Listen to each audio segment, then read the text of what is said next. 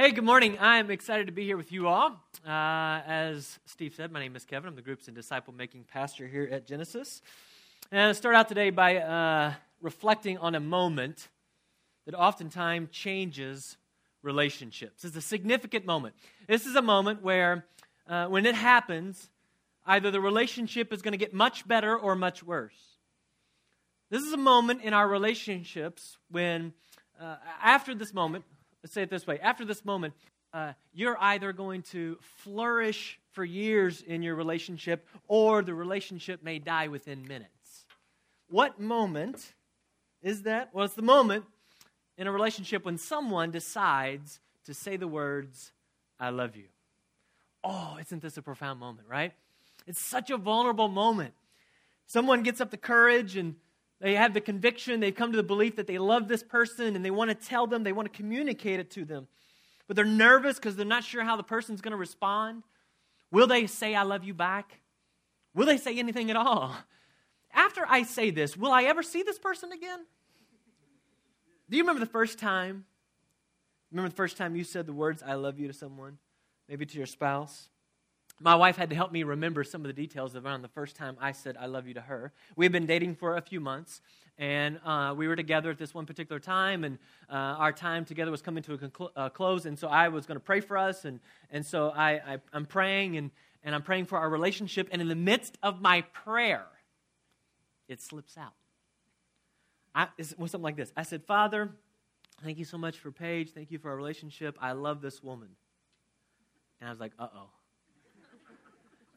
And so I caught myself, and I opened up my eyes and looked at her, and of course, she was looking at me, and we had this, that awkward moment like, oh, I've reached the dam, there's no going back now, And I started getting choked up, and tears filled my eyes, and I said, "Paige, I love you."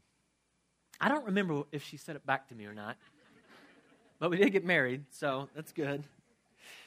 We're in a series called Relatively Speaking, and in this series, we're looking at the powerful effect that words can have on relationships. Our words are very important. And the Bible has a lot to say about the importance of the words we speak.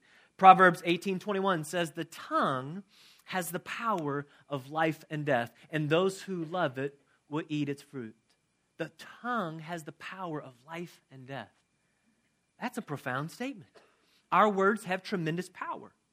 And if you don't think your words have power, then quite frankly, you're being deceived. Because James chapter 1 says, in fact, those who consider themselves religious and yet do not keep a tight rein on their tongue deceive themselves, and their religion is worthless. Our words really matter. And we should want our words to be pleasing to God. In Psalm 19, the psalmist says this. He says, "May the words of my mouth and the meditation of my heart be pleasing in your sight, Lord, my rock and my redeemer." Our words matter, and they matter to God, and our words matter to people. We're taught as little children that sticks and stones may break our bones, but words will. That is such a lie. Why do we lie to children so much? I don't understand. That's not true, is it? Our words do have power, the power to hurt, but our words also have the power to heal. Our words have the power to bless, but our words also have the power to curse.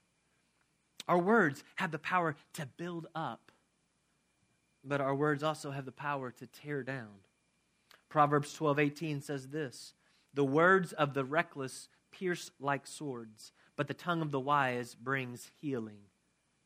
Proverbs 15:4 says this, "The soothing tongue is a tree of life, but a perverse tongue crushes the spirit." Ephesians 4:29, the Apostle Paul writes, "Do not let any unwholesome talk come out of your mouths." How much?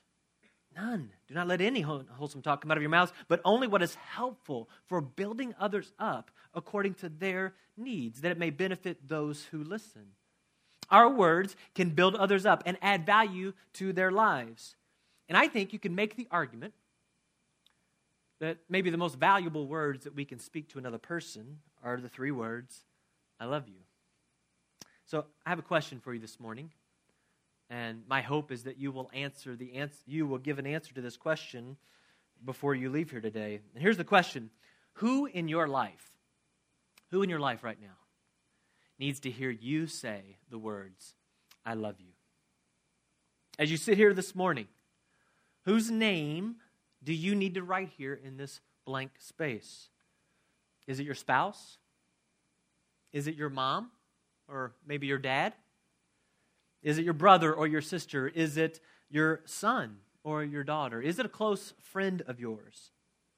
I want to pause here real briefly and pray because I really want the Lord to lay on your heart over the next few minutes an individual whom he wants you to say the words, I love you. Will you pray with me?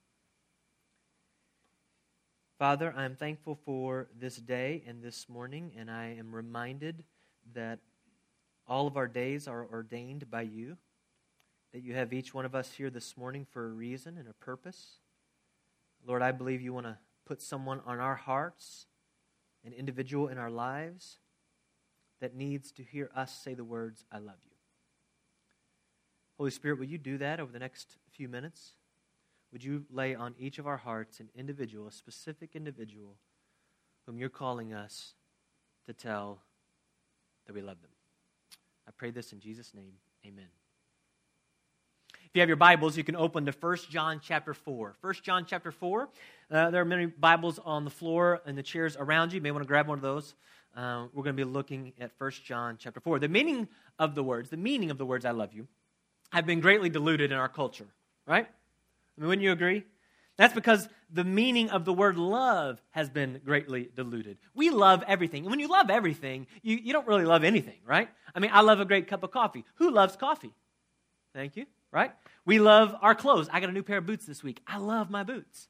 We love cars. We love homes. We love sports. We love books and music and movies. We love our favorite pen. We love everything. I can be sitting at the breakfast table eating a pumpkin spice donut from Jack's Donut, by far the greatest donut man ever created. And I could be eating that donut and I could look at my wife and say, honey, I love this donut. And then a few minutes later, I could be heading out the door and say, hey, honey, I love you. Like, I just compared my wife to a donut. Do you see how we've diminished and diluted the word love? We've lost the true meaning. And it's because today, the world basically defines love as a feeling. It's sentimentality. And so when someone says, I love you, what they are really saying is, I like the way you make me feel. And so when I said I love you to my wife for the very first time when we were dating, I was really saying, I love the way you make me feel, Paige. And to some degree, that's okay. That's good. That's appropriate. That is part of the process. But we just celebrated our 7th anniversary last week, and after 7 years of marriage, when I say I love you now, I mean so much more than I like the way you make me feel. Over the last several years, I'm slowly learning what it really means. To love someone. I'm sure you can relate. Our culture primarily defines love as a feeling, but the Bible does not do that. The Bible defines love very differently. And as Christ followers, I think it's important for us to understand what it means when we say, I love you to someone. And so I want to get a biblical view of love. And there's lots of different passages you could turn to throughout the scriptures to do this, but we're going to look at 1 John 4 today. We're going to start with verse 7. Read along with me.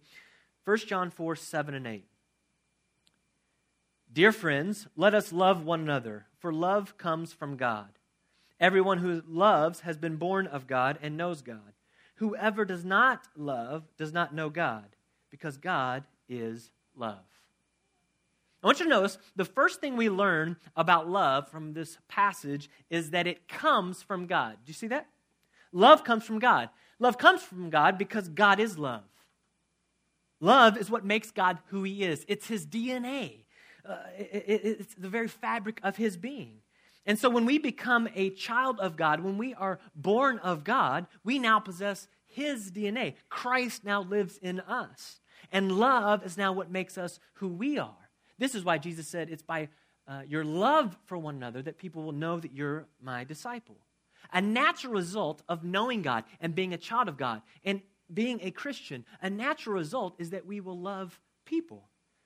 An apple tree will produce apples. The knowing God and loving people is inseparable. They're inseparably linked.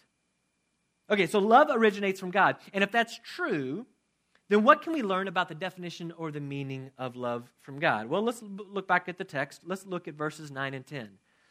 John goes on to write, and he says, "This is how God showed his love among us. He sent his one and only Son into the world that we might live through him. This is love," he says. Not that we loved God, but that he loved us, and he sent his Son as an atoning sacrifice for our sins. Notice that God shows his love to us. He demonstrates his love for us. For God, his love isn't just a feeling. His love is an action. And how did God actively demonstrate his love to us? He sent Jesus. It was by sending his Son Jesus to die on the cross. And who did he send his Son to? To you and me. To you and me. It was by sending his Son Jesus to die on the cross. He sent him to us. He directed his love toward us. Can you imagine throwing a football with no one to catch it? That would not be any fun, right? Now, the God of the universe directed his love toward us. We were the intended receivers of his love. God's love is satisfied and fulfilled in you and I. True love can only be expressed in the context of relationship. In fact, I like to say that love isn't just an action, it's beyond that. That love is a pattern of relating. Love is a pattern or a way of relating. That the way God loves us and the way God relates to us is what defines love. I want you to see this pattern of relating for yourself here in this passage. Look at verse 10. Verse 10 says this. This is God's love, that he sent Jesus as an atoning sacrifice for our sins. I want you to notice the word sent. God sent his Son. The first piece of this pattern of relating is giving. Giving. True love, biblical love, love the way God loves, is a love that gives. You know, the kind of love we see in our culture today is a kind of love that takes. It's a pattern of taking. We see that in our culture. The predominant question is, what's in it for me? And it's a consumer mentality that's just predominant throughout our world, and it's affecting our relationships. And there's a big difference between a consumer and a receiver, isn't there? Someone who consumes doesn't return the favor. A receiver returns the favor. With the consumer, the gift ends. They absorb it themselves. They consume it themselves. And so the gift ends with them. But the receiver receives the gift and shares it with others. It's given again. And the difference between the two, the heart of the matter, is the character and the nature of the individual. And for those of us who are Christ followers, we've got God's DNA in us. And we have in us the ability to live out a pattern of giving, not taking. It's asking the question, what can I give to those people I love? Well, what did God give? Verse 9 tells us he gave us his one and only Son. He gave himself. He gave himself. God sacrificed his own self, his Son, for our sake. And that's the second piece of this pattern of relating I see in this passage, is it's not only the giving, but it's the giving of oneself. It's the giving of oneself. John 3:16 says that God so loved the world, he so loved you and me, that he gave his one and only Son, that whoever believes in him shall not perish, but have everlasting life. Jesus gave his life so that you and I could gain life. That's what love looks like. He gave of himself so that you and I could have life.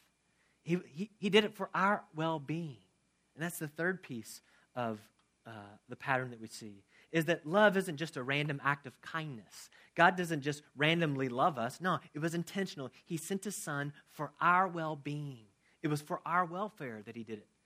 And so it's not random. One author said it this way: love is never satisfied except in the welfare of others. I love that. Listen, Jesus didn't feel like dying on the cross. He didn't feel like dying on the cross. In fact, he prays, "Father, take this cup from me." He didn't want to. It's not about feelings for Jesus, though. It was about giving of himself to meet you and I's greatest need. He had our well-being in mind. He said no to what he wanted, and he said yes to what we needed. And so regardless of how we feel, when we say the words, "I love you" to someone, we are saying yes to what they need to hear. Relating, the pattern of relating is giving. It's not only giving, but it's giving to meet the needs of others. Our greatest need was to have our sins paid for, and God did that for us. He met our greatest need, our need for a Savior. So love seeks to meet the needs of others.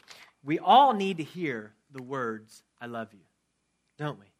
We really need to hear those words, whether you recognize it or not. On May 5th, in the year 2000, 15 years ago, I can't believe it's been that long ago, hundreds of thousands of people around the world received an email. And when they opened it, they immediately wished they hadn't. Because as it turned out, the email was a virus. And it spread all across the world, across Asia and Europe and the United States, and it clogged up servers, and it gave IT managers fits. It shut down entire systems. It hit every major big business sector, everything from Fortune 500 companies all the way through to the Department of Defense and even the CIA. Worldwide, it's affected an estimated 45 million computers and caused $8 billion in damage. What was the secret?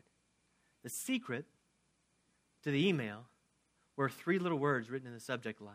Anybody remember this? It was the I love you virus. All it said within the subject line was, I love you. Well, why did so many people fall for this virus? Why did so many people open that email? I think it's simple. I think it's because just about everybody we know, just about everybody everywhere, wants more, maybe wants more than anything else, is they want to hear someone say, I love you. It is the fundamental need of the human heart to be loved and accepted by others. And so the people in your life and the people in my life, they're asking the question, are you there for me? Are you there for me? Can I count on you? Do you really care about me? Am I worthy of your love and your affection? Will you protect me? What do I have to do to get your attention, to win your heart? And so again, I ask you this morning, who in your life needs to hear you say the words, I love you? You know, one of my favorite passages is Matthew chapter 3, verse 17. Here's the scene. The scene is that Jesus is getting baptized, and as he comes up out of the water, his Father audibly speaks to him from heaven. And what does he say? He says this. A voice from heaven said, "This is my Son, whom I love. With him I'm well pleased." Now we may look at that and think, well, of course God loved his Son, Jesus. I mean, that's a given. That's why he said that. You know, I think it was more than just a formality for the Father to say that to Jesus. You know why I think the Father said that to Jesus? I think it's because Jesus needed to hear it. Jesus needed to hear the words, I love you. And if he needs to hear the words, I love you, how much more do you and I need to hear them? We need to hear those words. We need to hear them from those who are closest to us. We need to hear them from our Heavenly Father. So another question I would ask you this morning is this. Have you ever heard your Heavenly Father say to you the words, I love you? I'm still learning to discern the voice of God in my life. It's an ongoing process. But I can point to three different occasions in my life when I have heard the Lord specifically say the words, I love you, to me. Once I woke up at about 3 o'clock in the morning. Woke up in bed, and the first thing that came to my mind out of nowhere is Matthew 3:17. And I thought, what's Matthew 3:17? And I got up out of bed, and I went to my kitchen table and opened up my Bible and looked up Matthew 3:17, and this is what I read. It was a pattern in my life. My Heavenly Father was saying to me, Kevin, you're my son, and I love you. One of my good friends and mentors says the predominant message he hears in his life from his Heavenly Father is simply the words, I love you. Have you heard those words? Boy, any study of the Bible at all, you will see your Heavenly Father says it over and over and over to you and me. He didn't just show it on the cross. I think he wants to speak it to each one of us. And so maybe today you'd pray and you'd say, Lord, I want to hear you say the words, I love you, to me.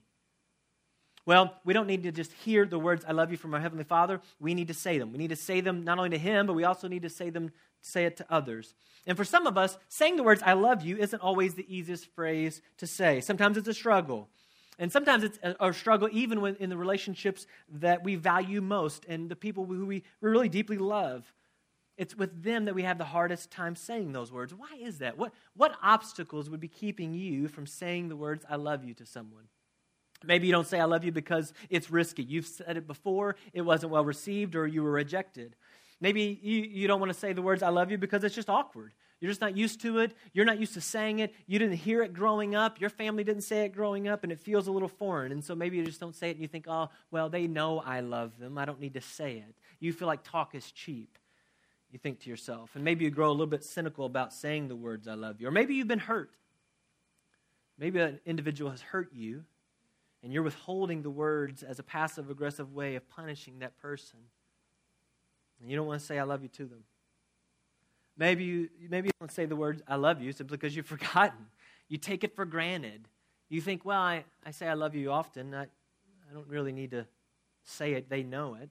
But these words are so powerful that they need to be spoken, that our loved ones need to hear them. It's worth the risk, and it's worth the awkwardness. It's worth of letting go the hurt and saying the words I love you. And maybe saying the words I love you will bring some healing to someone in your life. Look at Proverbs 16:24. Gracious words are like a honeycomb, sweetness to the soul and health to the body. Our words can bring healing to people. And for some of us, if you're anything like me, saying the words I love you actually comes fairly easily. I think that's true of my generation. My generation, I think, tends to be able to say it a little easier than my parents' generation. But I think we struggle to show it more than my parents' generation. I think they showed it better than they said it. But maybe you're like me, and saying the words is easy for you. But maybe you know that as I've been convicted over the last couple of years, that saying the words I love you is only one aspect, that you got to show it. It's much more difficult for me to show my love to those people I love. It's easier to say it. What's easier for you, to say I love you or to show it? We're called to do both. We're called to demonstrate our love actively by both showing it and saying it. Let's look back one more time at the text. Verse 11, the Apostle John says this, "Dear friends, since God so loved us, we also ought to love one another. No one has ever seen God, but if we love one another, God lives in us and his love is made complete." Since God related to us in this way, in this loving way, we ought to relate to others in the same way. In fact, the word for ought here in this text means to owe or to be in debt for, or to have an obligation. We owe it. We owe it to God and to others to love them the way God loved us. We have an obligation as God's children with his DNA in us to live out of our identity and to love others the way in which God loves us. I want to draw your attention to one more word in that passage. It's towards the end. It's at the end of verse 12. It's the word complete. It's the word complete. God lives in us and his love is made complete in us. Here's what that word means. It means to accomplish, or means to bring to an end, or bring to fulfillment. You know what it's like to accomplish a goal, right? You know that feeling you have after you've accomplished a goal, or maybe after you've completed a project and you step back and you go, I completed it. Maybe some of you have been feeling this as you've been raking leaves in the last couple weeks. Anybody, right? You're raking some leaves in the backyard, and you spend hours raking and bagging those leaves. And by the way, there's just no efficient way to do it, okay? And so you clean up all those leaves, and you get done cleaning the yard. And when you finish, you step back, and you look at your yard, and all the leaves are gone. And you go, the job is complete. That's what the Apostle John is speaking to here. And can I tell you this? When we love others the way in which God loves us, our Heavenly Father sits back and watches, and he says, that's complete. That's complete. Who do you need to say the words, I love you to today? Whose name are you writing in the blank space? This week, as I prepared the message, one person came to my mind, and it was my mom. And I, as so often happens, is when you prepare a message, the Lord kind of always seems to convict you and say, you got to work on this too. And as I was writing the message and studying and preparing, my mom had really laid on my heart. And I say I love you to my mom all the time. But the truth is, most of the time when I say I love you to my mom, it's almost like a salutation, right? It's at the end of the conversation. It's what you say before you say goodbye. And so we talk for 5 minutes, or we talk for 10 minutes and say, okay, I love you too, bye. Anybody relate to that, right? That's what we do. And so I decided that I was going to call my mom and just tell her I loved her. I was so kind of convicted by this that actually I just was on the way home, and I stopped and went into the grocery store, and I was getting something, and so I decided to call her right there. And so I'm walking to the grocery store, and I called my mom. Hey, Mom, how you doing? Hey. And I said, hey, I'm calling for a specific reason. She goes, okay. And I said, hey, I'm just calling. And right as I get ready to say that, I paused, and I started getting choked up. And I knew that this was me being obedient to my father and doing what he'd asked me to do. And so I kind of went through and got through the tears, and I said, hey, Mom, I just want you to know, I'm just calling to tell you I love you. And she said, is there something wrong? There's nothing wrong with you, is there? No, Mom. I just want you to know I love you. How often do we just call to say, hey, I just want you to know I love you? Who is it in your life? Maybe you got Thanksgiving coming up this weekend. You're going to be around some family. And the truth is, you're not even sure you like them. But maybe you need to say, I love you. And maybe you need to pull them aside and say, you know what, I want you to know. I want you to hear the words from me. I love you. Let's pray. Father, thank you so much for loving us. Thank you for demonstrating your love by sending your Son, Jesus Christ, on our behalf. Romans tells us that God, you so loved us that while we were still sinners, that Christ died for us. I'm so thankful for that. I'm so thankful, Lord, that you relate to us in a loving way, that you give to us, that you give of yourself, and that you give of yourself for our well-being. You have our best interest in mind. I'm thankful that you not only said, I love you on the cross, but I'm thankful that you want to say, I love you to us here and now in our lives today. And so I pray, Father, that you would speak that into our church family, that we would hear you say the words, I love you. And Father, I also ask that you would just really clearly lay on each of our hearts one individual whom you're calling us to look in the eyes and to say the words, I love you. And I pray, Lord, that by doing that, we will show ourselves to be your disciples, that we will demonstrate your love for us as we try to love others. God, may we bring glory and honor to you. May we glorify your name with our lives. We pray this in the name of Jesus. Amen. Hey, if you need anybody to pray with you today, I'll be right up front. Otherwise, have a great week and happy Thanksgiving.